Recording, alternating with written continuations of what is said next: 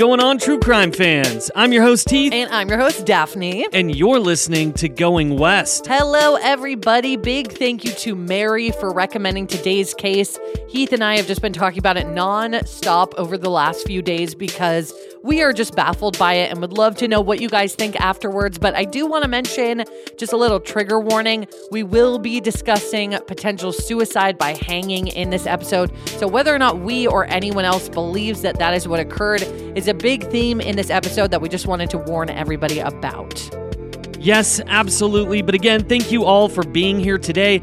And remember that we are going to post uh, photos of this episode on our socials. If you want to go see those on Instagram at Going West Podcast, Twitter at Going West Pod, and then we will be discussing it over on Facebook. Yes, this is definitely the kind of episode where you're going to want to look at photos if you're able to, just to be able to have reference points because we are going to be referring to some pictures here and we'll direct you to those at the time as well.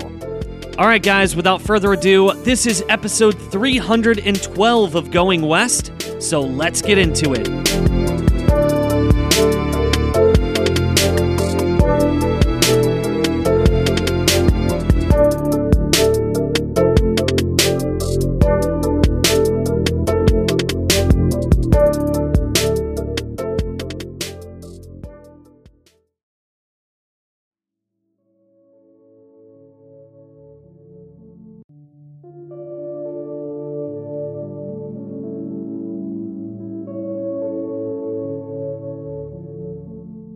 In June of 2017, a mail carrier in Mississippi came upon a shocking and disturbing scene when they found a 37 year old woman hanging from a mailbox.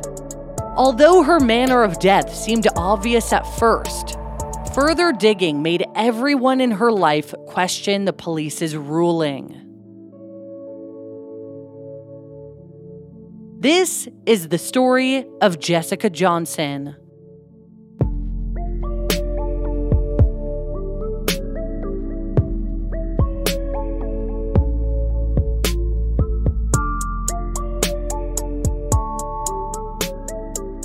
Jessica Renee Johnson was born on August 30th, 1979, to parents Linda and David, and she had a sister named Kayla.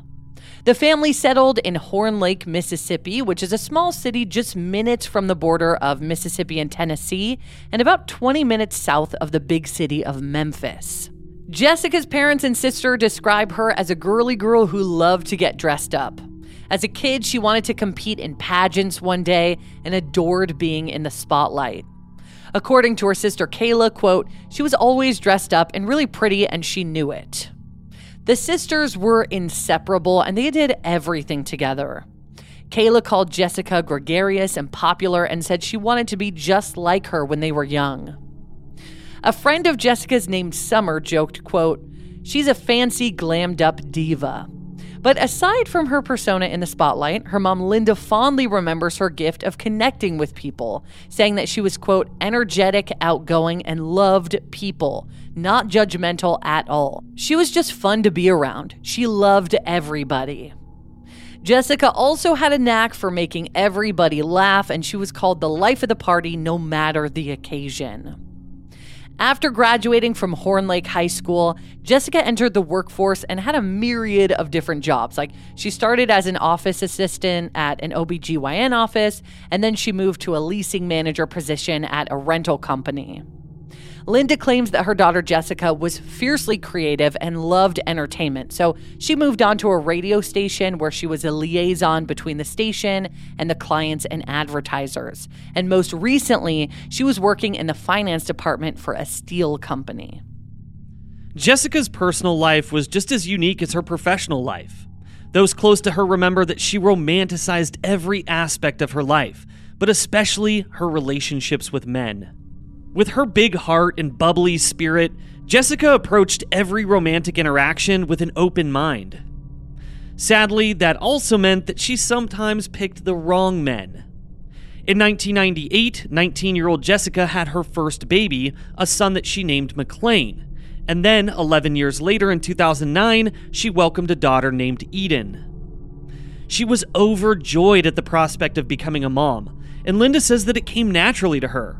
Her nurturing personality lending itself well to parenting. Linda said proudly, quote, Anything that had to do with her kids, Jessica was always there for them.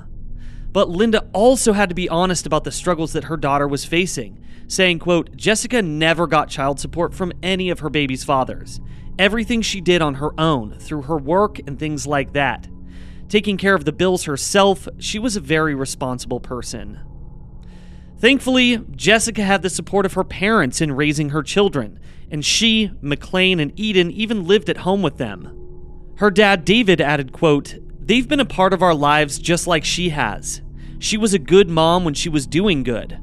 Of course, she had her problems. And then Linda added, quote, In some ways, I guess you could say that she was irresponsible. So, as sunny as Jessica's exterior remained, she was struggling to maintain the delicate balance in her life. So, when Jessica turned 30, Linda remembered her beginning to fall in with kind of the wrong crowd. Like, she started going out a lot and drinking more and even experimenting with drugs. And this was a little bit after her daughter Eden was born. So while her Facebook is like a scrapbook of beautiful curated pictures of Jessica, happy and smiling, along with a bunch of inspirational quotes, her good friend Leanne Moreno commented, quote, Facebook impressions and real life are just two totally different things. But it was through these new connections that she was making that Jessica met Garland Hart. Garland was also a single parent and had a daughter about McLean's age, so they kind of bonded over that. But Garland's online persona paints a pretty unique picture. He has about a dozen different profiles on Facebook for whatever reason, but the one that's most active has posts of quotes like, My heart doesn't have room for you, but the trunk of my car definitely does. And, you know, Post joking about what he used to eat when he was locked up. The people that he surrounds himself with have similar things to say, with one friend writing to him, quote, Call me, homie. Texting is best. I don't want to let the wife know who I'm talking to. She goes through my calls online. Insecure, and you don't want her calling. Thanks, pimp. And obviously, you could just like chalk these up to jokes, but this behavior definitely matched what Jessica's family believed was worrisome about Garland when the two started spending time together. And actually, I, I did uh, do a little bit of investigating myself, and I went to go look at these Facebook pages, and there are a ton of pages that he has, and all the comments are pretty strange. Um, if you want to go look at those, you can. But yeah, I will say that it definitely seems like the crowd he's running with are not great people. But Linda remembers Jessica being really excited about Garland when they started dating, coming to Linda to tell her that she probably wouldn't like him, but to please just give him a chance. He just didn't look like the men that Jessica usually went after, as Garland was heavily tattooed and pierced. But Linda said what bothered her the most were the people with which he surrounded himself and the illegal activities that he seemed to be engaging in. Like he fit the cliche bad boy trope to a T. Linda explained the family's shock at Jessica's new boyfriend, saying, quote, I don't know. I can't explain what she was attracted to. I mean, the crazy thing is, Jessica has never been attracted to men that were tattooed up. Neither one of my girls have ever had any tattoos, piercings, or anything like that. And obviously, it shouldn't be about appearance. If somebody has tattoos or, or piercings and they're a good person, like that, I, I know some people have more traditional views on on like body art, Sure. if you will. Um, but so we wanted to include this part just to give you a general idea of what her family's initial thoughts of him were. But it's not his physical appearance that really worried them. It's what was underneath the skin, which is what we're going to get into. Yeah, and like she mentioned, you know, she was worried about the crowd that he was kind of hanging out with. Right. And even worse, as we'll touch on. So despite this, Linda thought that he was actually handsome and said, quote, I tried to like him, but ultimately, Linda concluded, quote, I think that there were times in their relationship where they enjoyed each other and had a little bit of fun, but the bad outweighed the good in their relationship. Jessica's sister and friends were similarly confused by the seemingly rebellious choice in a partner. Kayla remembered being puzzled because, quote, she was normally really picky on guys, so I was surprised her last two boyfriends that she had were pretty mean and controlling and kind of narcissistic. One friend theorized, quote, I think some women just think that they can save certain men. Jessica's friend Leanne echoed this by saying, quote, I think Jessica was just trying to save him. So I think she just got deeper and deeper involved in that life, in that circle trying to save Garland. And I know we're already saying quote, quote, quote, and we're talking about a lot of quotes, but this, Lots of quotes. This case has a lot of them just because her family and her friends have a lot of opinions about just the the situation and the circumstances. So we're going to be using a lot of quotes. Hope you guys are cool with that. I mean, I like it because it's it's directly from the source, you know. So Jessica's parents, sister, and friends all remember Garland being a bad influence on Jessica, who was already in a bit of a fragile place when they met, having struggled on and off with drug dependency and juggling two young kids. At the same time, Garland was in a similar place, having recently relapsed on heroin. When he and Jessica met, Garland was living just across the border of Mississippi in Tennessee, staying at his sister's house and working on getting clean. For nearly three years, the couple were on and off, constantly breaking up and then attempting to work on things together. Jessica's niece, so Kayla's daughter, remembered that they were constantly fighting and bickering on the phone.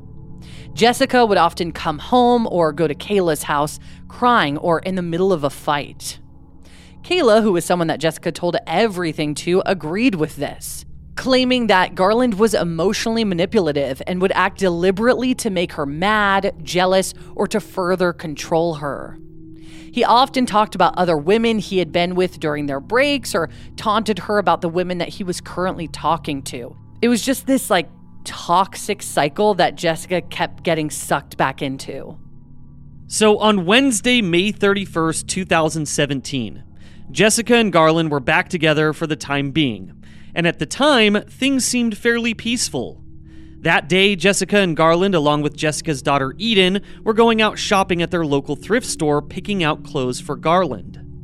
Afterward, the couple drove Eden over to Jessica's parents' house and dropped her off to spend the rest of the day with them. Jessica was vague on her plans, but promised that she would be back the following day.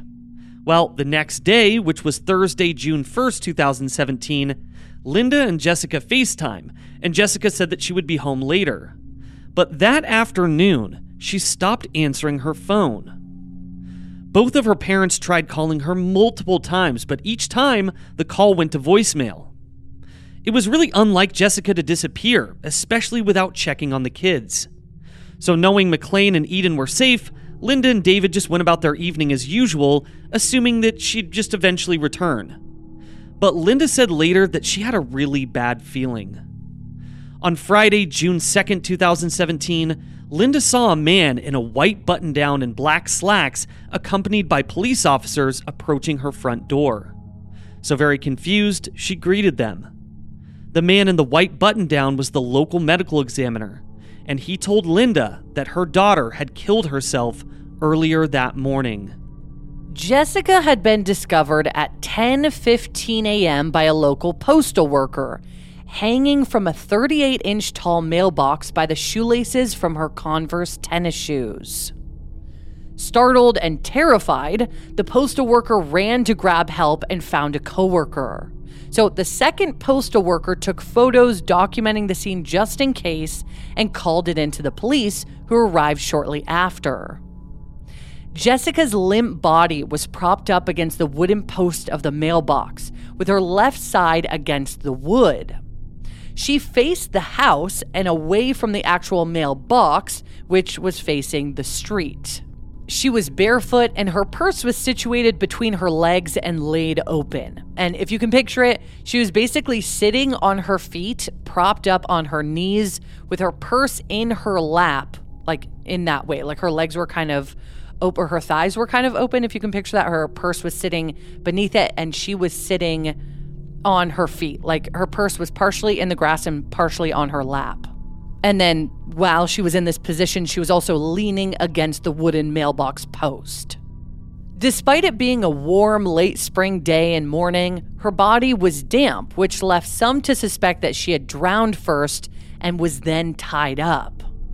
There were small bruises and lacerations on her left arm that looked like maybe they were from the gravel nearby, as if her skin had been punctured from laying on the left side on the ground, which really to me is exactly what it looks like. And we'll post a photo of her arm on our social so you guys can see. But I don't know, don't you agree? Like it's really weird. All the marks are red as if, you know, it had punctured the skin. And there's a bunch of like dots all around, some of them bigger that are the size of like pebbles, probably.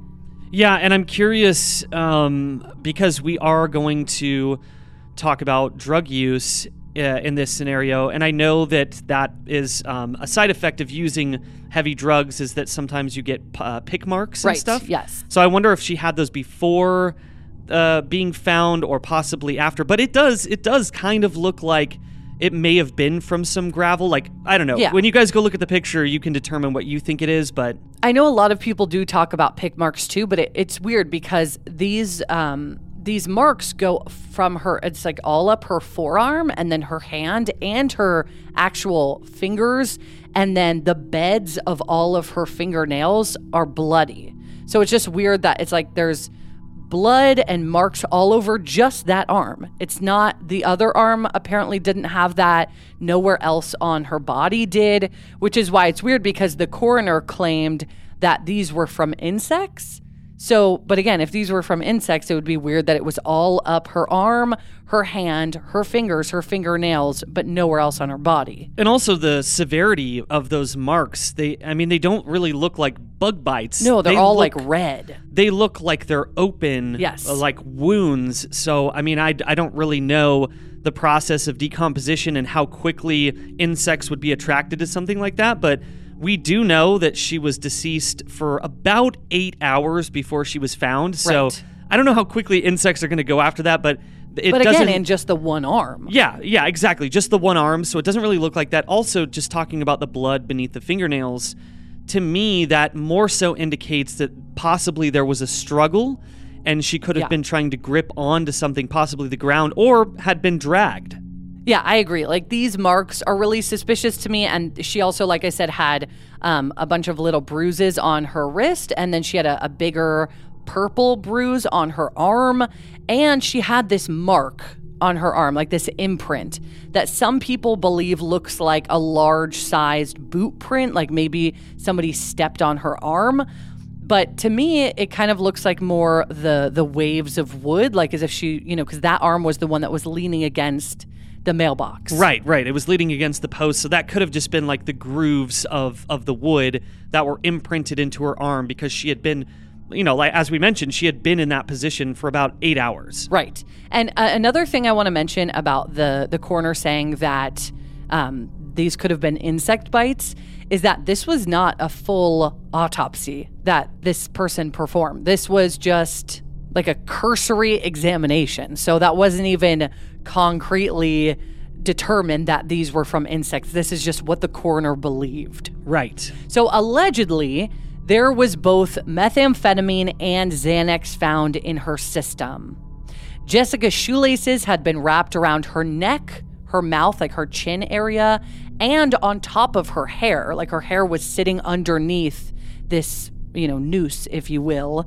And then she was secured to the mailbox via the shoelace, and she was floating only slightly off the ground with her legs bent beneath her, but fully in a position where she could stand if needed. But her official cause of death was listed as asphyxiation due to ligature hanging. So, for anybody who would say that she overdosed, she did not overdose. The preliminary finding was suicide, and although the Horn Lake Police Department notified her family that they would be opening an investigation, her family observed that that didn't appear to be true. In fact, the area surrounding the mailbox was never even cordoned off. So immediately, as word spread through Jessica's circle, friends cast doubt on the story that police were reporting. Leanne said frankly, quote, Jessica was very dramatic. Most southern women are very dramatic. But she would never have herself put on display like that for the entire world to see. Linda agreed, saying, quote, If she would have been suicidal, Jessica would have never done it that way. If they would have told me that she had overdosed on Xanax, I think I might have believed that. Her drug of choice was Xanax. She would have went to sleep and believe me, Jessica would have fixed herself up. She would have looked like sleeping beauty. Jessica's sister Kayla added, quote, There's no way that she's going to have herself displayed out for the world to see her like that. She had no makeup on. That's just not her. And obviously, these are the opinions of her family, who arguably are the people that know her the best. Um, of course, as we always kind of say in cases like this, it's really hard to speculate on suicide, especially because in the moment that somebody does take their life, um, there's a lot going on that most of us don't understand. So it's it's really hard to concretely say whether she would have done it in this manner or at all. Sure. Um, so I just wanted to put that out there because I'm sure a lot of you guys are thinking that as well. But this this is just her family's opinion, and and they deserve to have these opinions. Absolutely. So putting aside any perceived mistakes in Jessica's past, her family maintains that even if she had been in dire straits that night, there was no way that she would have done this to herself, and especially not in this manner. Unfortunately, her family cites Jessica's past drug use and the people that she surrounded herself with as the main reason why police didn't seem to prioritize investigating her mysterious death. As her parents reeled from the discovery and were forced to advocate for a police investigation that they felt should have been implicit, they were also forced to make the difficult and unanticipated end of life decisions for their 37 year old daughter. Jessica's death certificate reads that she died via suicide by asphyxiation, though only a cursory examination, as Daphne mentioned, and not a full autopsy was performed. Heartbroken, Linda said, quote, I just want to know what happened to her because I know in my heart that she didn't do what they say she did. After Jessica's brief examination, her body was prepared for a viewing at her funeral. Now, according to the family, the police encouraged them to have Jessica cremated. They had been struggling to find the funds for a costly cemetery plot and burial after shouldering the costs of the funeral. So, under pressure from the police and the funeral home, and with little time to make an informed decision about what to do, Jessica's parents agreed to having her cremated. Because at the time, you know, they seemed to be out of options. And the police had given them all the information that they were going to be able to glean from the scene of the discovery. Or at least that's what it seemed like at the time to her family that, oh, they did an investigation. It is what it is. What and can now we it's do? done, right? But then later they're like, wait a second. More could have been done. Exactly, because as days passed and more and more questions arose, they came to deeply regret the decision to have her remains cremated.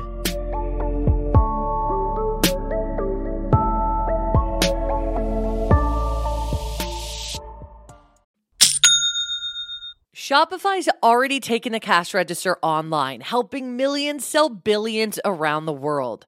But did you know that Shopify can do the same thing at your retail store? Give your point of sale system a serious upgrade with Shopify. Shopify POS is your command center for your retail store. From accepting payments to managing inventory, Shopify has everything that you need to sell in person. I absolutely love Shopify. I launched my coffee company, Elders Coffee, with Shopify in December. And it has been such an amazing process. I seriously could not recommend Shopify more. Plus, Shopify's award winning help is there to support your success every step of the way. And they really do. So, what are you waiting for? Do retail right with Shopify. Sign up for a $1 per month trial period at shopify.com slash going west, all lowercase. Go to shopify.com slash going west to take your retail business to the next level today. Shopify.com slash going west.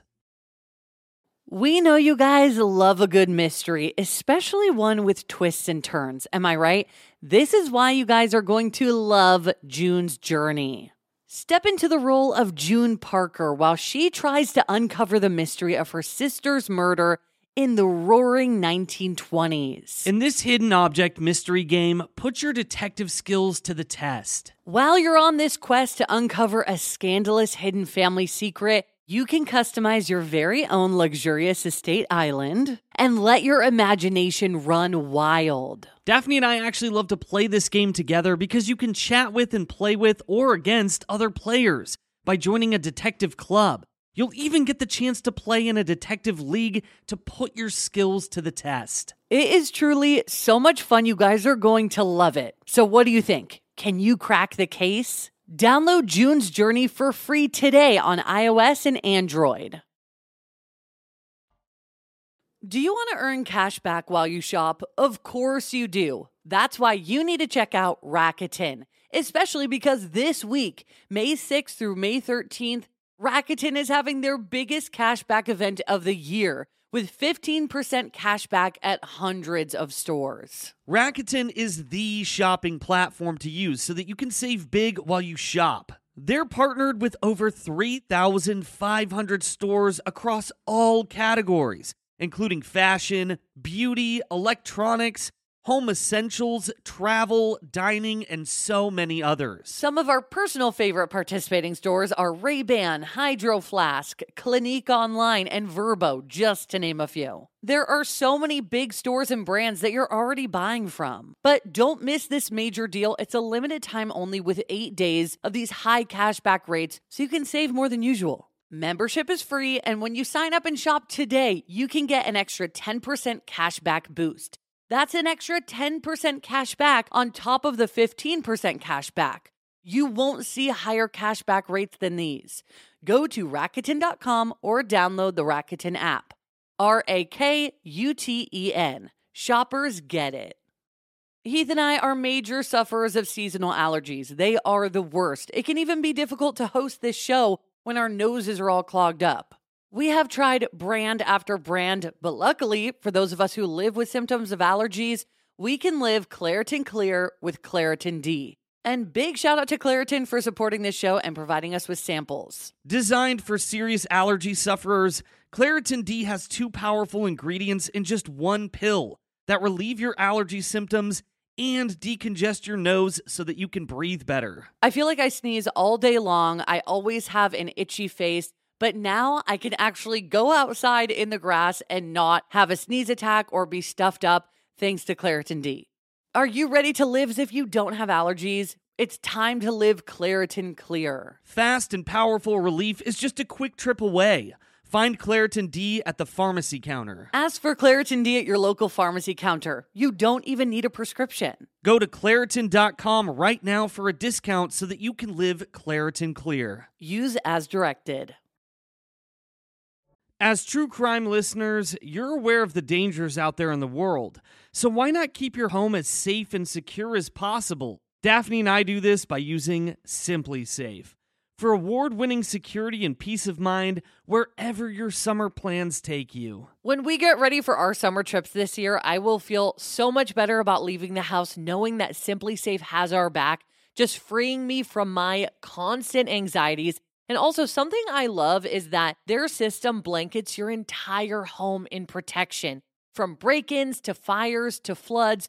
And with indoor and outdoor cameras to choose from, you will feel safe any time of day or night. And SimpliSafe is backed by 24 7 professional monitoring agents to help stop crimes in real time. Which is part of why they were named the best home security system of 2024. SimpliSafe has given us and so many listeners real peace of mind, and we want you to have it too.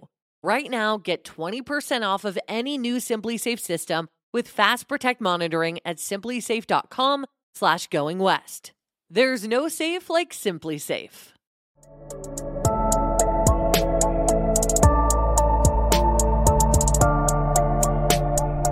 After Jessica's memorial service, the Johnson family decided to obtain the services of a nationally renowned forensic scientist. Dr. Maurice Godwin has consulted on multiple famous murder cases, including Caylee Anthony's case and Brittanee Drexel's disappearance. And we actually covered Brittanee's case in episode 202 of Going West. Dr. Godwin publicly announced that he does not believe that Jessica's death was a suicide. In his findings, he wrote, quote, Based on the way the string is around her Adam's apple, she would never have passed out anyway because I don't think there was enough pressure to cut off the air. The majority of the force, pressure, was on her cheekbone. She's alive, supposedly, when she sits down there. So she has to put up with that pressure on her jaw from the edge of that 4x4 post until she dies. It is so precisely tied really close to the end. In my opinion, she didn't tie this. And I actually had this same thought looking at the photo of her. And we will post a blurred version of it so you can see just the way that she's sitting. Um, obviously, we're not going to post the whole thing, which I don't even think is online. But I had, I did have this same thought. Like everything else aside, can having a shoelace around your neck like that while sitting in that position actually kill you because it just doesn't look like it could from the photo. But I did read online that it doesn't take too much effort to cut off your blood to your brain. So it's just hard to say by looking at the photo. And the problem with what Dr. Godwin is saying is he's just looking at the photo too. He's looking at the unblurred version where he can see more of the string than we can. But he's he wasn't there. He didn't examine her body. He's just examining the photos that were taken at the scene. And again, he probably has more photos to go off of than the one that we have that's also blurred. And that's you know the unfortunate thing about this case is, um, and the unfortunate thing about the cremation is the fact that they can't go back. They can't exhume any remains. They weren't able to do a full autopsy later on it's just at this point, all you really have are photos. Exactly. And luckily, the second postal worker did take photos because I'm not sure if police did. Maybe they did, but I'm pretty sure the photos that we're looking at are from that postal worker. Yeah. So, another strange part of this story is that the house in front of which Jessica supposedly took her life belongs to Garland Hart's best friend, who has never been publicly named. Like, this wasn't even outside her own house or her parents' house rather, because that is where she lived, which is still her house. But situated on Edwin Road and Angel Drive in Horn Lake, Jessica and Garland spent a decent amount of time hanging out with their mutual friends, and Garland would often spend the night there as well. According to locals, the house is notorious for its drug activity, and the residents have been known to distribute heroin and meth. On this lush front lawn, which is overgrown with grass and weeds, the front facing mailbox is perched on the side of the road. Jessica and Garland arrived there on Wednesday, again, two days before Jessica was found, to hang out with Garland's best friend who lived there with his roommates. So, multiple people lived at this house. The homeowner, again, who remains nameless, recalled that he hadn't seen the couple together for months prior to that evening. The two were also apparently acting strangely, like something just seemed off between them, particularly Jessica. The homeowner remembers, quote, from the time they showed up, Wednesday to Thursday, she seemed out of her normal self. Jessica was last seen at that house by friends and locals on Thursday, June 1st, the day before she was found dead in the front yard. At least six people came and went from the house between when Jessica and Garland arrived and when Jessica was found deceased. The homeowner claimed that Garland and Jessica had been there on June 1st, so the day before she was found, and that around 4:30 p.m. they were embroiled in a heated argument, though the friend was unsure what they were fighting about. This friend has been, you know, mostly cooperative with authorities and news outlets, but his accounts have also varied over time. There was apparently a security camera on the front porch that would have had uh, the mailbox in its view, but when asked in an interview if he could access the security footage, he claimed that there was a mandatory passcode needed to be able to view it and that he didn't have it. Okay, so find out how to get it. Like, right? if you're the homeowner, whose camera is this if it's not yours? If it's one of uh, you know the other people that live there, then get the passcode. Like, are you hiding something? Well, get this. Later on, he claimed that police had never asked him for the footage.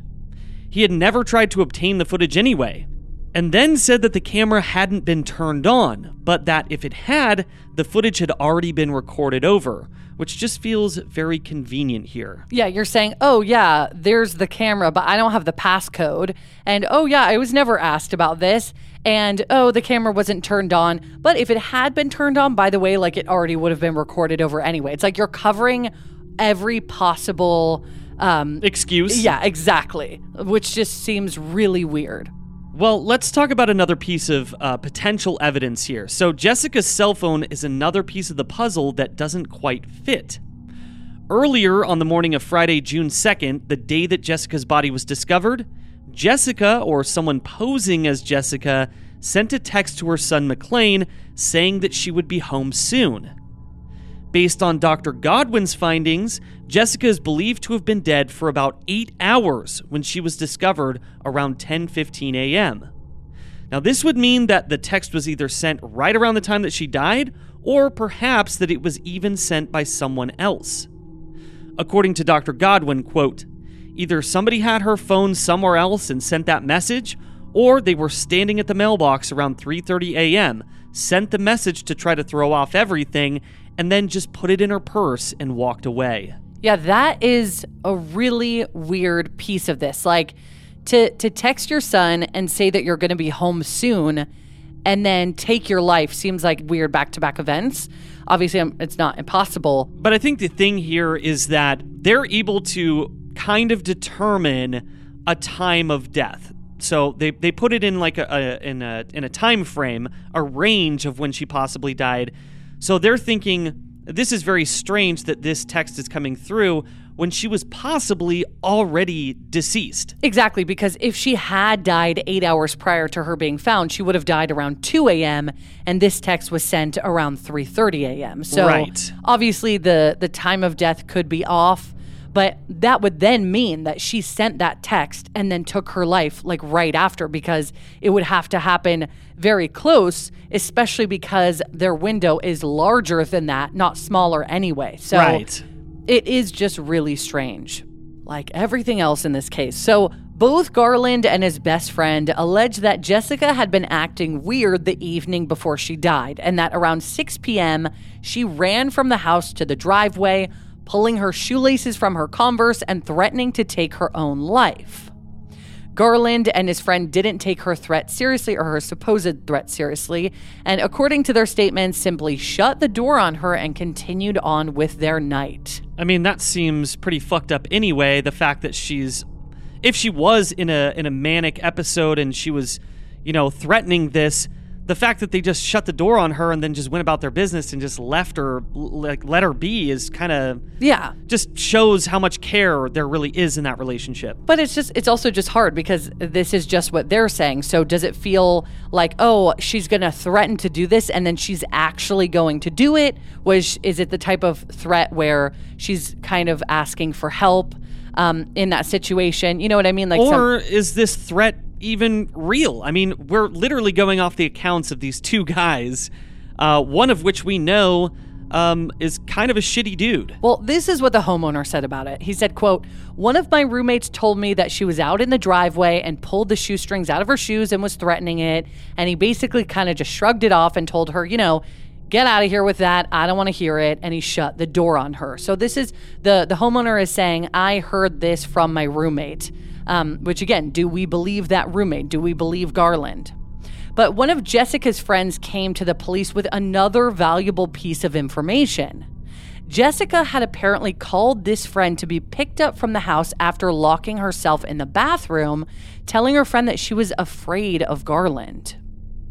According to this friend, upon arrival, Garland claimed that Jessica was acting irrationally and that he wanted her to get out of there. But when Jessica's friend tried to get her to leave, Jessica apparently refused to go with her. And after 45 minutes of coaxing, her friend gave up and went home. And then remember, I'm, we don't know exactly what time this was at, but then we do know that after six o'clock, after she was apparently had the door slammed in her face, sh- we don't know what happened between then and when she died, which is like Many hours. met like uh hold on, I'm Like 10 a really bad calculation. Yeah, like nine or ten hours. So what happened between then? She was just outside by herself the whole night? Or is that when things took a turn and you're then just wanting to claim that after that time you had nothing to do with her? Yeah. How do you um, how do you explain that unaccounted for time? especially because it is so much time. So, this friend that I was just talking about, she can't understand why um, Jessica didn't go with her at this point. Uh, but sometime that evening, Jessica did send Garland a text saying something along the lines of, I want to free myself from this pain. But Jessica's friend Summer argued, quote, to me, it was just, she was just frustrated. Not that she wanted to leave this world, meaning she didn't want to be with her ex boyfriend. But then there's another issue with the credibility of this text anyway, because basically Garland had changed the passcode on Jessica's phone so that he would be the only other person that would be able to use it and so that he could go into her phone. So, regarding this text message and the one that was sent to her son, the only other person really other than Jessica that could have unlocked her phone, unless they had used her finger when she was already deceased, of Sure, course, right. would have been Garland because he knew her passcode. So Exactly. if if she did mean that in her text, was she the one to send it? Like that's what's so tough about this case is there's a lot of doubt. Totally. Well, the owner of the home actually stands by his original assessment of what happened in the early morning hours of June 2nd and maintains that he has no idea what transpired early the next morning. He told a local news station, quote, Whatever happened to her, it didn't happen here. Which is like, um, yeah, it fucking did. Yeah. It was on your property Right. where you live, so yeah, it did happen there. So while he agreed that the manner in which Jessica died is disturbing, he also claims that he was sure that Garland Hart had nothing to do with it, saying, quote, "The way she was tied too, that was kind of unsettling, you know what I mean? That kind of gave you the feeling that she didn't do it to herself. I wouldn't let anything happen to her, you know? Anybody do anything to her if I could help it." Linda, however, stands by her original assessment of Garland that he was a toxic person, not a good influence on her daughter, and that she didn't understand what Jessica saw in him. Jessica's friend Michelle remembers Jessica telling many of her friends that she was afraid of him, saying, quote, "He was mentally abusive. He was physically abusive. There were times where I would have to go pick her up because they had gotten into an argument or altercation. She'd be so hysterical, and she'd be like, This guy is going to kill me. Yet every time that they would break things off, they would find their way back to each other again. Linda referred to her daughter as merely one of Garland's, quote, possessions. But Michelle added, quote, With Jess, you could give her advice, but she was going to do what she wanted to do. Leanne also remembered Jessica telling her, quote, If anything happens to me, it was Garland. The belongings with Jessica that day were sent to the police, but police claim that they were passed on to the funeral home in a biohazard bag. But the family claims that they were told by the representatives at the funeral home that it was thrown away. The funeral home later disputed this claim, stated they never received any items. So, did they? Did the police keep them? What's going on?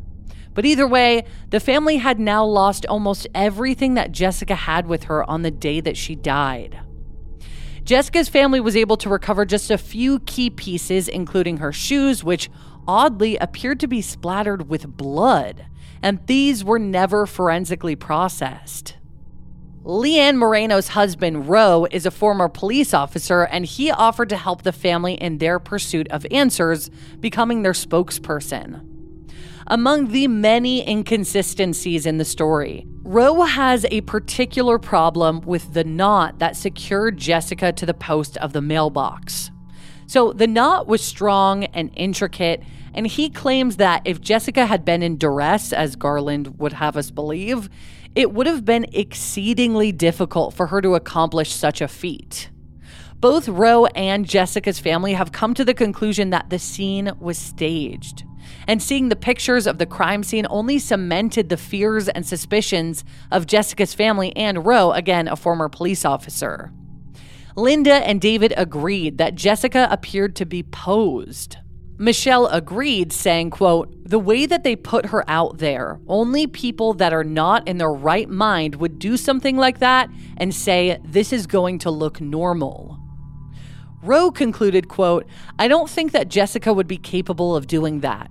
Someone that's coming and erratically trying to hang themselves in the cover of dark. And you look here, and this is a rural area. It was very dark, no streetlights, anything. It's not going to be precise to the knot. To me and to anyone with some common sense would know this is not a suicide by hanging. She was placed there. Dr. Godwin agreed with this hypothesis, saying, quote, In my opinion, she didn't tie this.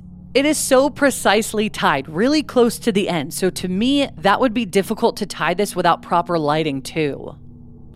Linda reported on the family's Facebook page for Jessica that the police sent news crews away from the home, forbidding them to bring attention to the incident in the neighborhood. Rowe believes that the police entered the scene with their minds already made up that it had been a suicide, and confirmation bias allowed the theory to become reality. He reported, quote, "It was easy for them just to dub it as a suicide because that's what they saw. That's what they saw and that's what they were going to report." Well, if you're wondering, Garland was questioned by police regarding his involvement in the incident and even admitted that their relationship was volatile. But he denies having anything to do with Jessica's death or even knowing what really happened to her. He said, quote, "They have to have somebody to blame. I understand that. I'll be that dude, but I'll never apologize for something I didn't do, especially to somebody that I loved." The following year in 2018, Garland Hart was arrested on domestic violence charges unrelated to Jessica's death. Oddly enough, these charges stem from the woman that Garland began dating after Jessica, although they remained together despite the legal action being carried out against him. In an interview, she even came to Garland's defense, saying that he had been with her on the last evening of Jessica's life. She said, quote, "There's no way that he could have hurt that girl. They loved each other. I know that he arrived here before the sun went down, and he was here for days after that. And then Garland echoed that, saying, I loved Jessica. Anybody that knows me would know that I could never do that to her. Anybody that's accused me of that, when they see that it had nothing to do with me, as I've already been cleared, I willingly went down there myself because that was my best friend, so I don't expect an apology, because it would anger me. But yes, I do feel like something happened to her, because I don't think that she would do that to herself. I don't want my name cleared because I don't care. I don't care. That doesn't mean anything because in the end, Jessica is still not going to be here. But if somebody did something to her, I want to know who did it because her son, her daughter deserve to know. If her mother wanted to know the truth, though, why would she spread lies about me that she knows to be lies? So this is really interesting. Interesting that uh, Garland is coming out and saying that he doesn't believe that she did this to herself, and I feel like it's you know one of two things: either he is innocent of of harming her or posing her or killing her and um, you know staging it as a suicide. And um, he this is what he believes. He doesn't think she would do this to herself and he's innocent. Or this he is saying this to be manipulative which a lot of uh, jessica's friends claim that he was. And he is trying to manipulate people into believing that he is saying this so he must not have done it right? Right, as in as in like maybe because everybody would assume that he would jump right to, oh yeah, she must have totally uh, committed suicide. Um, she totally did that, and and uh, now he's saying kind of the opposite of that, which is, in my mind, kind of seems like a manipulation tactic. Yeah, like, because automatically you're like, oh wait, he's saying that he thinks that she didn't do this either, so he must not have done it. Right. So uh, automatically, then you're like, wait, is he trying to manipulate us? Did did he do this, and this is his way of manipulation? You know, I don't know. The It's problem just is- an, an observation. Right, and the problem is is that there's no there's really no evidence pointing to him doing this because Right. as we mentioned, police really didn't collect enough evidence. They didn't really do uh, their due diligence because as um, her family had mentioned, they knew from the get-go that they were going to decide that this was a suicide. I mean, they already said like, "We know that this is what happened." Right. Yeah. Roe Roe had said that how how uh, the police arrived, they thought it was a suicide, and they just went with it. Right. So again, it doesn't mean that it definitely wasn't a suicide, but um, you know, it, it was not looked at in any under any other light, and that is the problem because now we can't we can't really figure this out at this point. Yeah, it doesn't seem like anything was forensically tested or No, not at all. And like we've mentioned twice now, sorry guys, um, that a proper autopsy was not conducted either. So another part of that is it was claimed that she had methamphetamine and Xanax in her system, which both she was known to use, but her mom. Uh, again, I don't know how much her mom knows about her her drug use or what she did in her free time. Her mom did know that she did use drugs and has said, um, I saw a bunch of comments from her on Reddit saying that uh, she knows that her daughter's preferred drug of choice was Xanax. So I think you actually mentioned that earlier. we did, yeah. But um, yeah, she had also said that she knew that her daughter never combined meth and Xanax, so it doesn't mean she didn't, but a proper autopsy would have really cleared a lot of things up here. Absolutely. So, regardless of Garland's involvement, Jessica's parents, family, and friends just want an investigation. Linda said, quote, "They say this case is open, but they will not investigate anyone." So, I mean, how will this get solved? Well, Dr. Godwin says, quote, "Word of mouth, somebody talking." Jessica left behind a son, now married and in his mid 20s, and a now teenage daughter. Jessica's friend Summer remarked, quote, she loved her babies. She would not. They were all she had. If you have any information about the suspicious death of Jessica Johnson, please call the Horn Lake Police Department at 662 393 6174.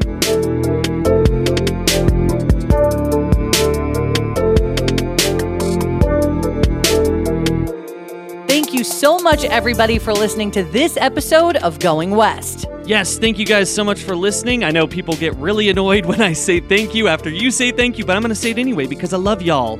And uh, on Tuesday, we'll have an all new case for y'all to dive into. What is so wrong about showing appreciation? Well, I just, I got to do it. I love y'all. I love that you do it. Um, thank you guys so much for listening again. Sorry. Okay, that was Hey, overkill. uh, thank you. that was too much. Sorry. Um, but yeah, if you are uh, like, if you like Heath and I are really weary about this case and feel like something just isn't right, please make sure that you share this on social media or just again by word of mouth. Just telling people about Jessica's story, whether or not you share our specific podcast episode. Um, but also, if you want to see photos from this case just to get a better visual of everything that we talked about, make sure that you head over to our social accounts.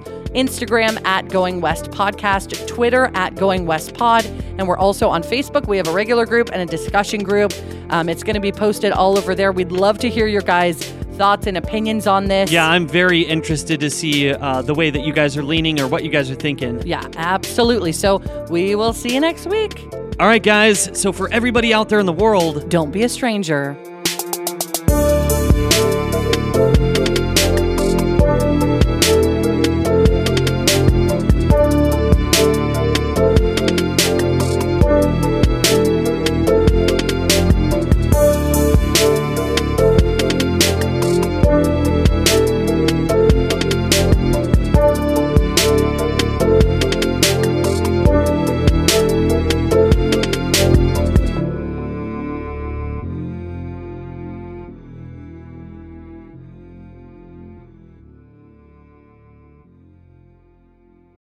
Bodies come in different shapes and sizes, so doesn't it make sense that our weight loss plans should too?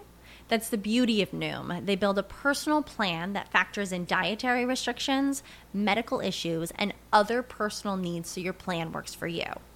Noom doesn't restrict or shame when you want to treat yourself. Their flexible program focuses on progress instead of perfection. You don't have to give up carbs or anything. And with their daily lessons, you can learn something new about your food choices every day. After just a few days of using the app, I learned how to recognize cues for overeating and how to choose the right foods to feel full. Stay focused on what's important to you with Noom's psychology and biology based approach. Sign up for your trial today at Noom.com. That's N O O M dot com and check out Noom's first ever cookbook, The Noom Kitchen, for a hundred healthy and delicious recipes to promote better living. Available to buy now wherever books are sold.